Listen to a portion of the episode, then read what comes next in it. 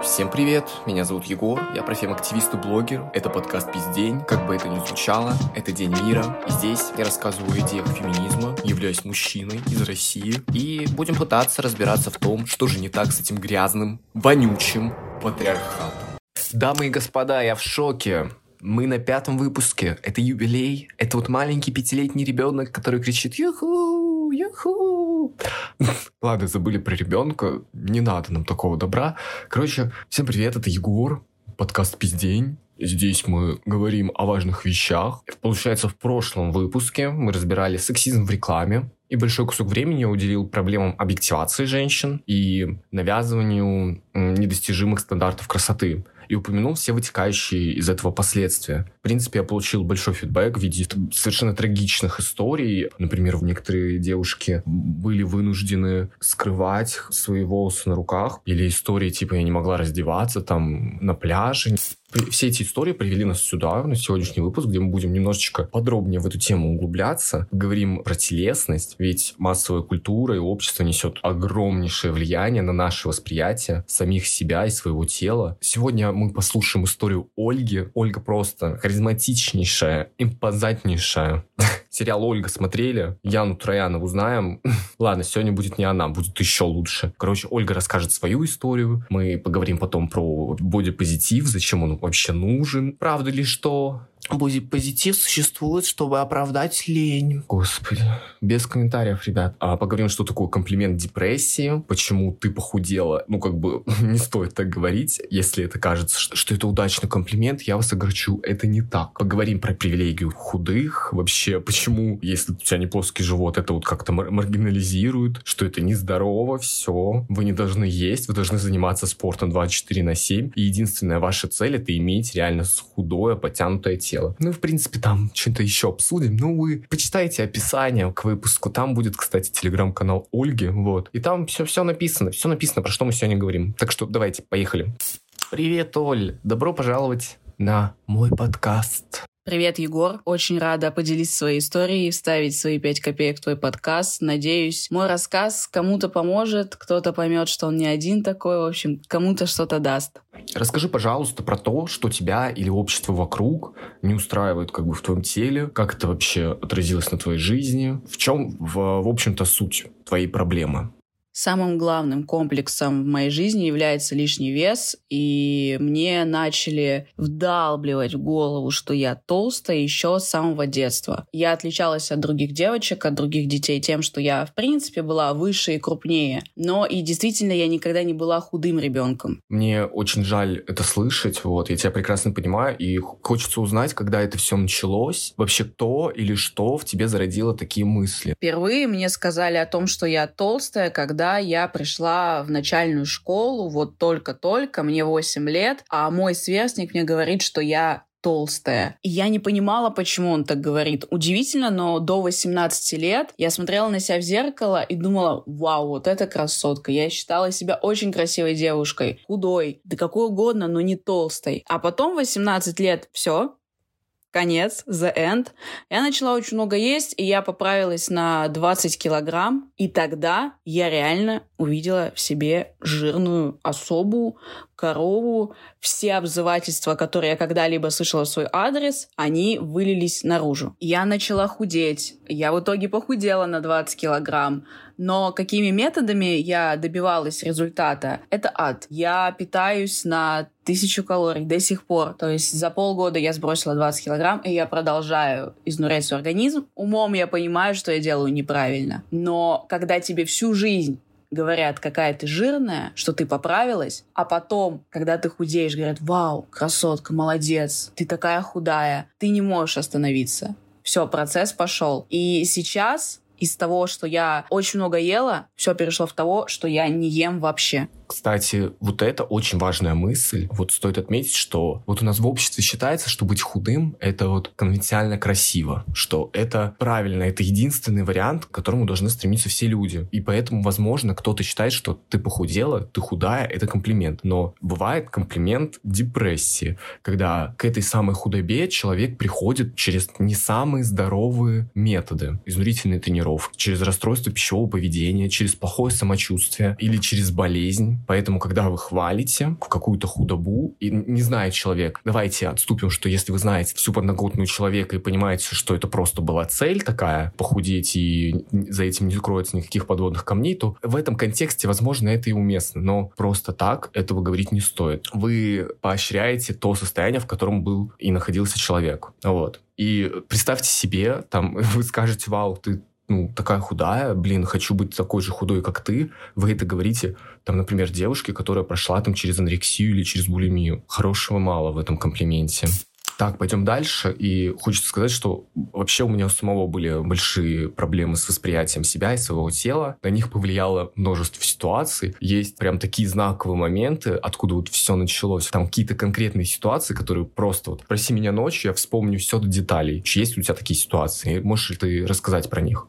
Я хочу рассказать про два случая, которые до сих пор у меня в голове кричат. Я не могу это забыть, и каждый день я эти два случая вспоминаю, когда сажусь кушать, когда занимаюсь спортом, когда смотрю на себя в зеркало. Первый случай произошел в школе. У меня была одноклассница, Маша, назовем ее так. Худенькая маленькая девочка. Но проблема не в ней. Проблема в моей классной руководительнице, которая на перемене зашла в класс и на весь коллектив сказала мне, Оль, вот тебе поменьше есть.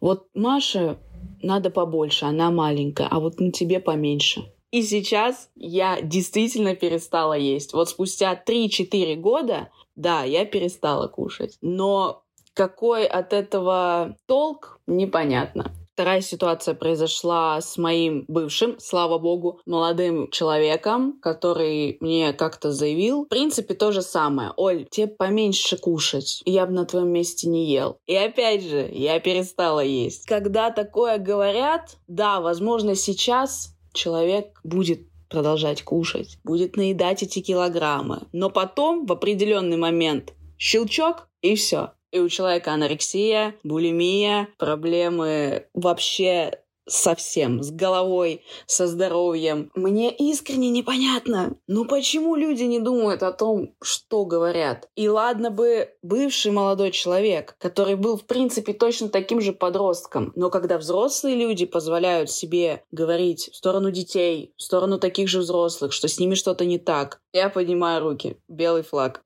да, да, да, да, эти ситуации, когда кто-то тебе говорит, что, ну, может, тебе поменьше поесть, они чудовищные. Да кто ты такой, чтобы мне говорить? Ты мой врач, что ли? Или гуру? Нутрициолог? Я не знаю. Бог им судья. Простите, ребят стена, которая сейчас стоит у меня в голове, она основная, железобетонная, и я не знаю, как ее пробить, потому что, ну вот я похудела, но она все равно со мной. Это то, что я считаю, что недостойно любви. Пока я не буду весить там заветных энное количество килограмм. Все, любят худых, толстых никто не любит. И неважно, толстый это или нет. Это вообще без разницы. Какой у тебя вес, неважно. А, и там и другие проблемы с внешностью. Эта проблема есть, и она не только у меня. Последний вопрос, наверное, будет, как ты вот с этими проблемами борешься? Что тебе вообще помогает, ну, справляться с ними? Могла бы ли ты дать пару советов, там, как принять там свои комплексы или навязанные обществом какие-то не, неуверенности, потому что общество окрашивает те вещи, за которые ты должна, например, стыдиться. Вот. Поэтому да, даю тебе слово.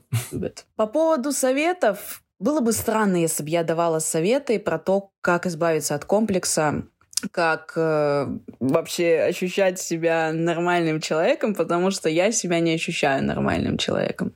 Я до сих пор с этим крестом хожу, но единственное, что мне дало понять в жизни, то, что все люди разные, это моя игра служба в театре. А, есть небольшая история про то, как я это поняла. Постараюсь прям кратко рассказать был отбор на спектакль, и я очень хотела сыграть роль девушки. Она там убила своего мужа, она очень сексуальная, истеричная особа. Но мне сказали, что Оль, ну типаж не тот. Она должна быть худой, а ты не такая. Ты играешь замечательно ее, ты играешь как надо, но я тебя не вижу на этой роли. И я впала в такую депрессию, в такое уныние, потому что я думала, что проблема во мне. А потом, когда нашлась роль для меня, все было очень органично. Я поняла, что ну так бывает. Я не худая, не истеричная, не сексуальная. Но зато я мощная, я боевая, и я тоже классная. И этот персонаж, которого я в итоге сыграла, он тоже классный. И потом такой забавный факт, хочу об этом сказать. Очень сильно. А все мы видели старые мемы, где женщины в таком крупном весе надевают леопардовые вещи. И я долгое время думала, что мне это непозволительно. Но, черт возьми, я купила себе леопардовую шубу, и я начала себя чувствовать на 100%. На 150, 200, 300 300, 400 и так далее. И тогда я поняла, что проблема-то в том, как я себя преподношу в обществе. Я слышала совет, э, что если у тебя есть какой-то комплекс, просто избавься от него. Да, вот у тебя есть комплекс лишнего веса, ну похудей. А по итогу случается так, что это не работает. Да, я похудела, но я вижу себя в зеркале толстую. И кто бы мне что ни говорил, что ну ты, ты все, ну ты худая, ты вот сейчас вообще красотка. Нет, я себя не вижу красивой и не вижу человеком, в которого можно влюбиться, с которым интересно поговорить. Для меня существует моя внешняя оболочка. И я не уверена, что я когда-то ей буду довольной, потому что до идеала всем людям далеко. Хотелось завершить все э, фразой я не знаю, насколько она подходит вообще под тему подкаста, но почему-то она мне пришла в голову, и почему-то мне очень хочется ее сказать. Нет незаменимых, но есть незабываемые. Ну, королева, королева. Спасибо тебе, что пришла, что поделилась. Я считаю, что это очень важно. Кто-нибудь, наверное, нашел в твоей истории отголоски своего жизненного пути, поэтому удачи тебе. Спасибо большое, что пришла. Егор, спасибо большое, что пригласил. Ну, ты меня не приглашал, я сама пришла. Ладно. Ну, я-то рукой помахала. Пока.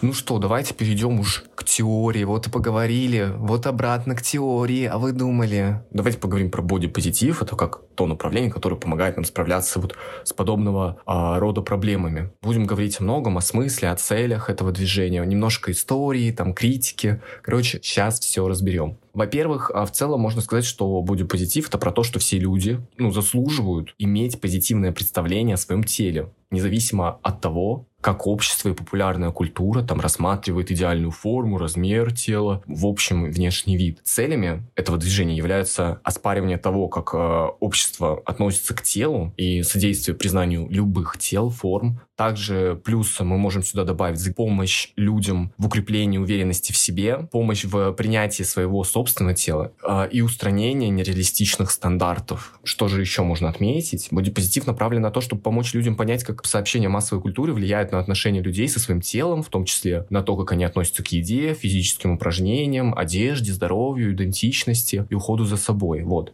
Итак, движение за позитивное отношение к телу в его нынешнем виде начало зарождаться примерно в 2012 году, первоначально сосредоточившись на оспаривании нереалистичных, недостижимых стандартов женской красоты. И по мере того, как популярность движения росла, первоначально акцент на принятии веса начал смещаться в сторону идеи о том, что все тела прекрасны.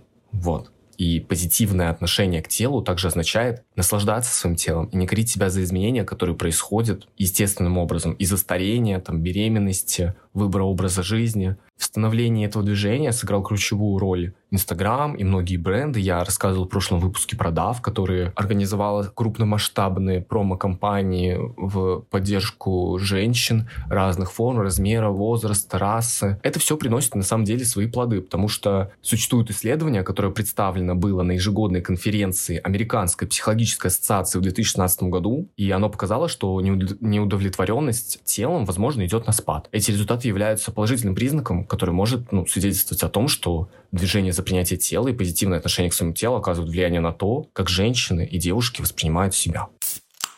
И казалось бы, все хорошо, но нет, у нас же существует там реклама, общество, это все за одну секунду не изменить. Исследования показывают, что негативное представление о своем теле приводит к повышенному риску развития многих психических расстройств, включая там депрессию, различные расстройства пищевого поведения. Другое исследование показало, что даже кратковременное воздействие сообщений средств массовой информации, изображающих идеальное телосложение в кавычках, было связано с повышением озабоченности по поводу образа тела и усилением симптомов расстройства пищевого поведения. А что такое образ тела? Это, по сути, субъективное восприятие человеком своего собственного тела, которое может отличаться от того, как оно выглядит на самом деле. Чувства, мысли и поведение, связанные вот с образом тела, могут оказывает серьезное влияние на наше психическое здоровье. Наш разум может быть просто затуманен. Вот и когда начинается формирование этого образа тела, я, наверное, скажу, что в раннем возрасте, как мы можем судить и по Ольге, и по моему опыту, и по данным многих исследований, даже маленькие дети могут страдать от,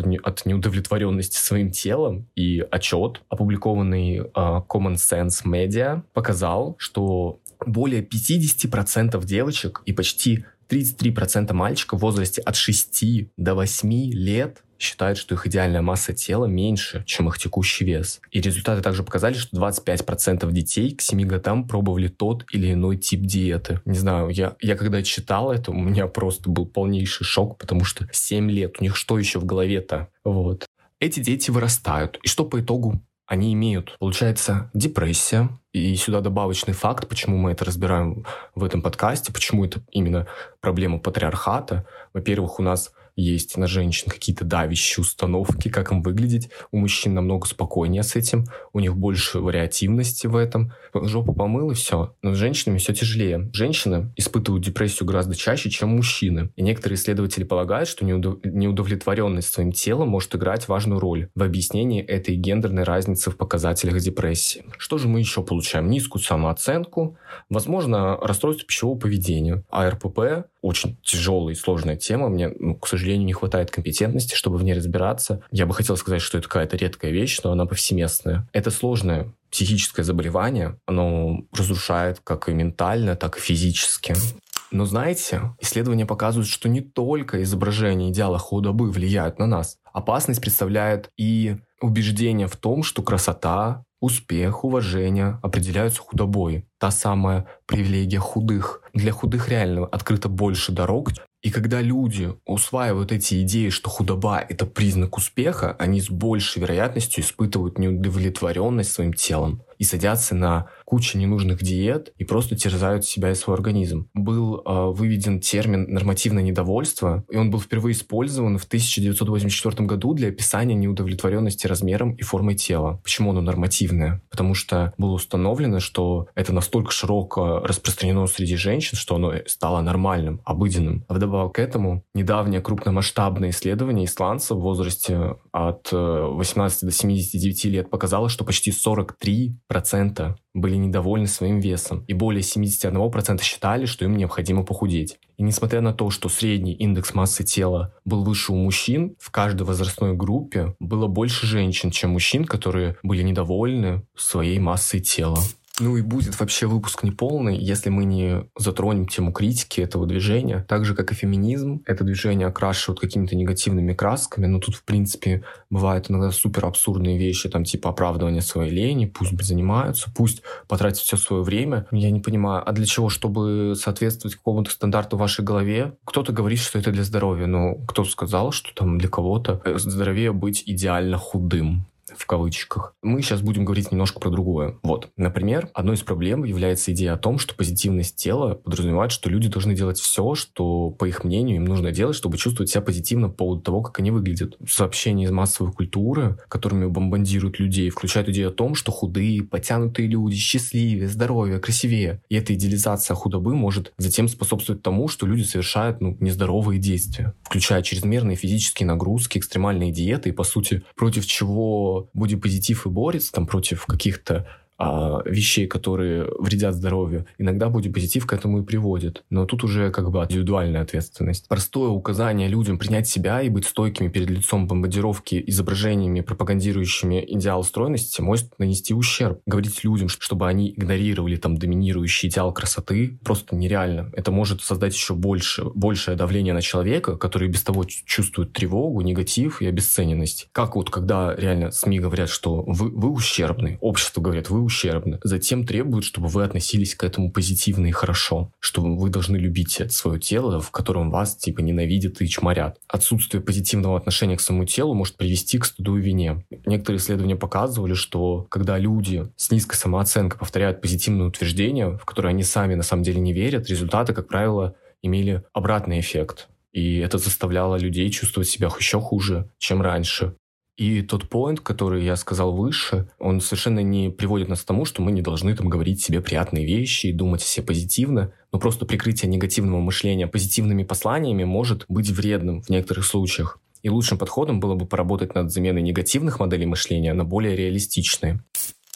Также некоторые люди говорят, что образы тела, изображаемые в бодипозитивных сообщениях, часто все еще соответствуют определенному идеалу красоты. Многие люди просто не чувствуют себя причастными а, к этому движению, потому что когда мы видим бодипозитивных плюс-сайз моделей, они все еще модели, и они все еще мега конвенциально красивые. И еще одна критика существует этой тенденции позитивного отношения к телу. И она заключается в том, что она делает внешний вид э, тела одним из важнейших элементов самовосприятия человека.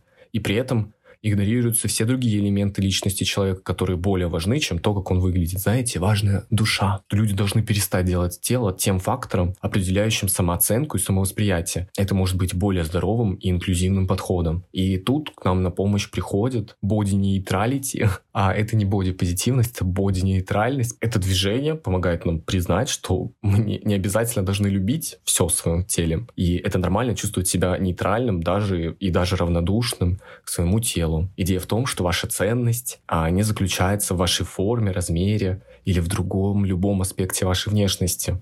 Нужно просто сосредоточиться на том, чтобы отвлечь внимание от своего тела и попытаться основывать свое самовосприятие на других частях себя. Я не знаю. Для меня это слишком сложно. Это что такое? И ни одна из этих вещей как бы не является легкой, и это ну, постоянное усилие в большинстве случаев. Это не то, что мы можем, в принципе, достичь. Все равно же будут моменты, когда мы почувствуем себя слабыми, когда нам ну, будут не нравиться аспекты себя, и когда мы будем себя сравнивать с другими.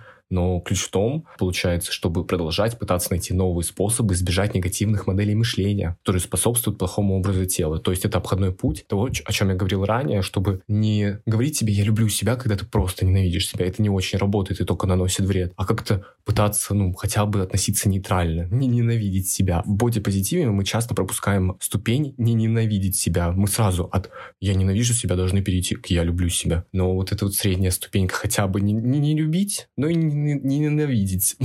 вот, она как бы очень важна.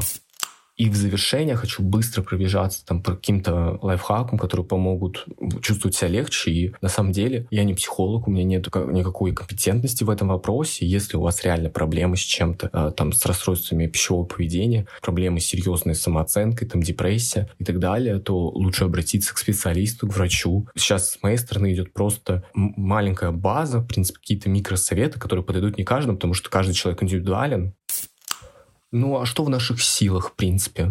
Это забота о себе. Иногда она может маскироваться под способом изменить или контролировать свою внешность, но забота о себе должна быть сосредоточена на том, чтобы делать то, что заставляет вас чувствовать себя хорошо в отношении своего тела. Опять же, это все индивидуально. Ешьте здоровую пищу, а можете не есть. Что для вас будет хорошо, то и делайте. Там занимайтесь спортом, но главное там не переусердствовать, не истощать себя. Носите и покупайте одежду для тела, которая у вас сейчас есть, а не для какой-то запланированной а будущей версии себя, потому что вы держитесь за свою одежду меньшего размера, ну, потому что планируете в конечном итоге похудеть, но такие привычки могут затруднить хорошее самочувствие сегодня. А ищите вещи, которые заставляют вас чувствовать комфортно прямо сейчас. Просто если ваше тело не может измениться в размерах и форме в будущем, это не значит, что вы там не должны чувствовать себя хорошо здесь и сейчас. Также что можно посоветовать? Очистить свои каналы Telegram, и, ну, и подписки в социальных сетях от каких-то аккаунтов, которые транслируют фэтшейминг откровенный. Не слушайте там комиков, которые грязным образом обшучивают полных людей и которые а, высмеивают особенности разных людей. Есть всякие методики, я не буду вам рассказывать, там, типа, там, посмотри в зеркало, скажи, я люблю себя, я люблю себя, я люблю себя, положи себе под подушку, не знаю, зеркало, и ты проснешься счастливым. Если вам это интересно, вы можете это найти сами. В принципе, можно образовываться в, э, в сфере психологии, там, не знаю, э, менять свой язык, там, не стоит там убрать из своей лексики фразы «Ой, я толстая, меня никто не полюбит». Возможно, кому-то это ироничная шутка поможет, там, не знаю, чувствовать себя лучше в моменте, а кому-то это просто